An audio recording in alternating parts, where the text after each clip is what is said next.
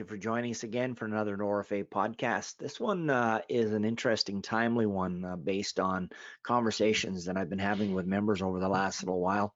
We're recording this in uh, early June uh, of 2020.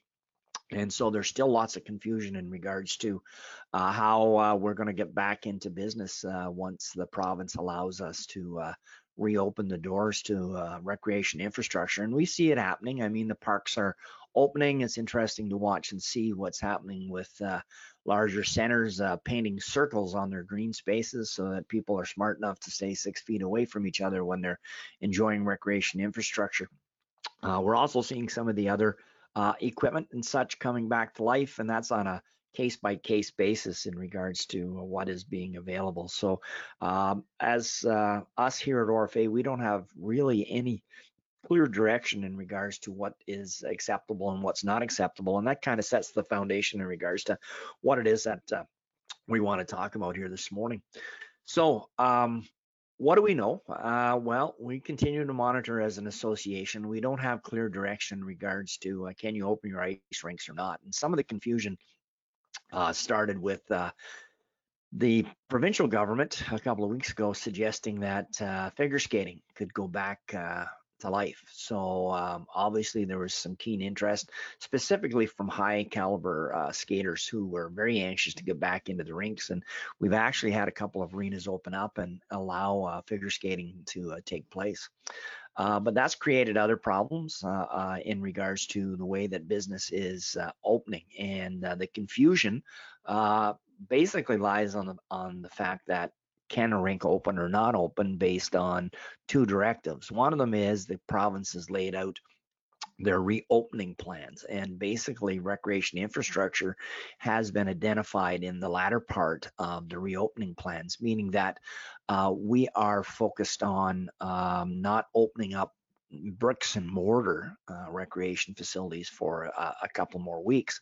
But when the province comes along and says that figure skating uh, can open up, well, obviously they require some place to skate to be able to do this. Now, uh, I have had some discussion with members in different parts of the province and getting different feedback from individuals that are going down this road of trying to uh, reopen and provide some level of service We've had some rinks that have opened, um, and based on the direction by the province um, in respect to uh, allowing figure skating, uh, only to have uh, local bylaw officers drop around and uh, speak with management and have them close. Uh, and at times, public health has uh, been involved in regards to the way that they are responsible for public safety. And again, facilities have been um, forced to close. Now we've had other members uh, have told me that uh, they've had bylaw drop around, and once they went through their uh, reentry and reopening uh, plans and everything that they had in place, that they uh, basically got two thumbs up in regards to the way that they are approaching the situation, and there was not a problem. So all we can tell you is that there is not one clear directive uh, across the province in regards to what is acceptable and what is not acceptable. Adding to the confusion is um, trying to contact uh, officials to get specific direction. You can appreciate that many of them are um, reluctant to provide specific direction because they haven't got specific direction from the province. So these are going to be on a case by case basis. And what happens is that when one building opens up, it fuels the need or want of another facility uh, to do the same thing.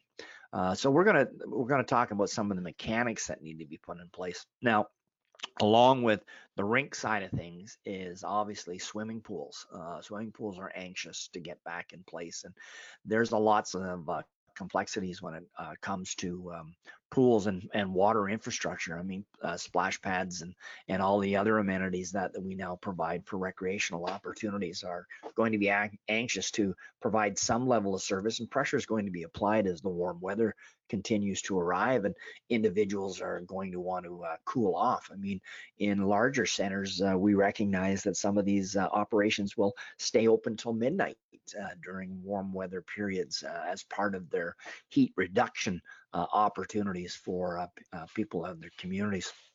All we can do from our uh, vantage point is remind our members of their responsibilities as they move forward through direction from the owners of this infrastructure to see if in fact um, they are adequately prepared to be able to move forward. So if you're capable, uh, we suggest that you speak directly with bylaw and public health uh, prior to opening to uh, at least get their um, their uh, gauge their uh, concern in regards to this happening uh, so that you don't go through the whole exercise only to have somebody of governing authority show up and shut you down. So if you can make that pre-contact, that's going to work very, very well. Now, I always try to take it from if I was managing today. And that doesn't mean that what I'm about to suggest you is 100% bulletproof, but these are more of uh, suggestions and questions that I've had myself as a manager uh, if I, in fact, was uh, dealing with the situations that you are.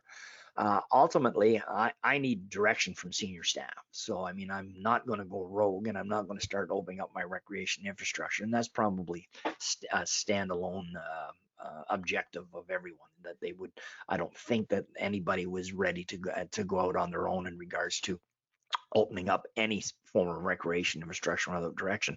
The best thing I can ask you or suggest to you to do is uh, get whatever directive that you get from senior management in writing, email, memorandum.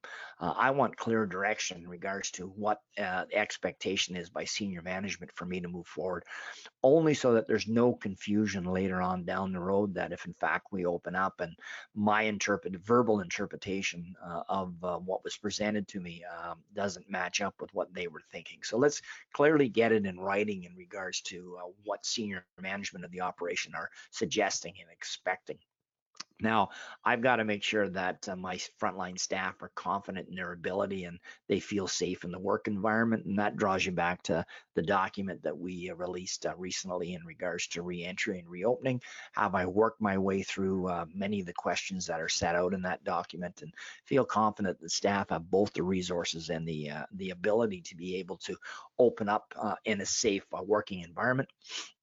And then ultimately, depending on what it is that I'm trying to um, get into place, I need to figure out if in fact the uh, user groups have everything in place. Now, uh, I have uh, looked at some of the documents that have been put out by provincial organizations in regards to their efforts uh, to assist us in making sure that the environment is safe. And I will suggest to you that they're very committed in regards to uh, their obligations uh, in respect to user safety. So as long as uh, the wants and needs in the facility marry up nicely with what the user group is doing, you're pretty much going to be um, well positioned to be able to move forward. So uh, the caution we give you is rushing back. Uh, if you if you're not in a hurry to get back into operations, it's uh, it's nice to be able to sit back and let others be the pioneers, as we've suggested before, in regards to opening up and and breaking through some of these challenges uh, and uh, getting them in place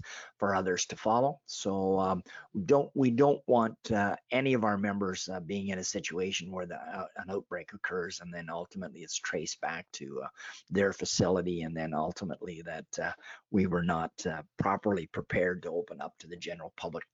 The conversations that I'm having with practitioners suggest that most of them are very much committed to ensuring that everything is in place prior to opening up. So I think we're well positioned.